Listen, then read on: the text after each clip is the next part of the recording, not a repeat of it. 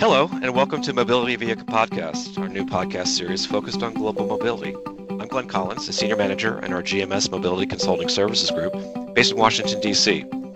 Recently, K P M G issued the twenty nineteen results report for our annual Global Mobility Policies and Practices Survey. The report provides key trends and practices of over two hundred fifty global cross-industry participating organizations regarding their mobility programs. In today's episode, we're speaking with Achim Mossman, the principal in charge of our U S G M S Mobility Consulting Services Group at K P M G, to discuss some of the key findings of this year's survey results. Achim, thanks for joining us today. Thank you, Glenn. It's great to be here. So from the GAP Survey twenty nineteen results, what would you say are the noticeable changes and leading trends associated with global mobility policies, Achim? Mm, Glenn, great question. Uh, there are actually quite a few leading trends and changes that we've identified in our two thousand nineteen Global Assignment Policies and Practices Survey. And I'm going to u- use the acronym GAP going forward. It's a little lengthy to use both uh, the entire uh, description of the name. Uh, let's start with flexibility. Many organizations are now offering greater flexibility in their assignment policies. So, for example, some organizations are setting frameworks with core and optional provisions and expanding the range of choices for either the business or the assignee. Another trend we're seeing is to offer menu-driven, point-based lump sum approaches versus in-kind services. This approach allows for cho- the choice for assignees as they can develop packages best suited to their personal needs. This change significantly enhances the employee experience.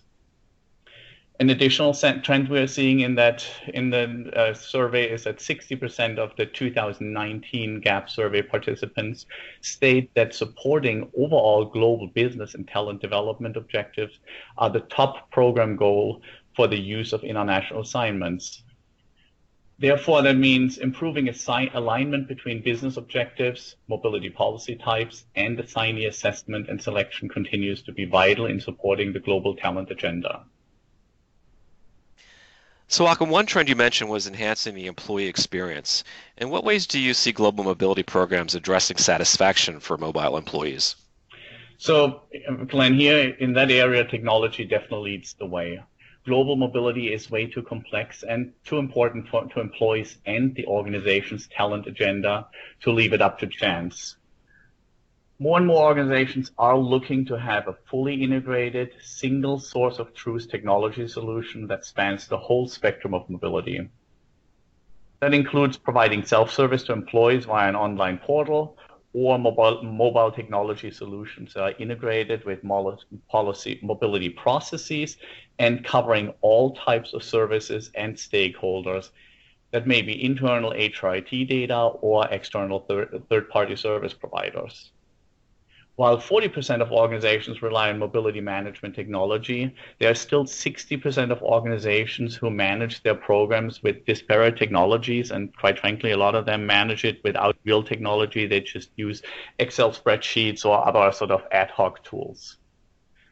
We predict that mobile technology will be the key to engage, support, and enhance a mobile employee's experience.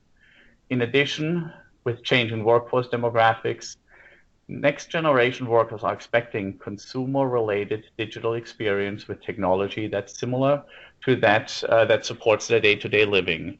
Uh, to quote a friend of mine, they say, we don't want to have um, the Flintstones at the workplace and the Jetsons at, uh, at home. So we need to make sure that the digital experience for our employees is as good as the experience they have, have at home. That's a great example.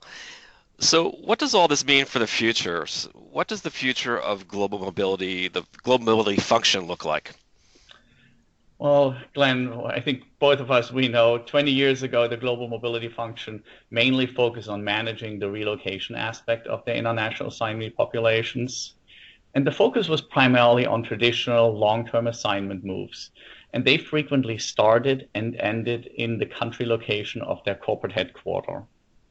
That scope of service delivered by global mobility has changed significantly, and it's very much in motion and continues to stay in motion. The logistical relocation of global talent remains a core aspect of um, mobility, but the functional accountability of global mobility teams have developed exponentially in responding to today's, today's diverse and ever-evolving mobility types and global business needs. Global mobility functions need to carefully consider what their priorities should be, how risks are mitigated, and how best to become leaner and more focused and strategic and more inclusive, digitized, and automation. And last but not least, more predictive in their approach.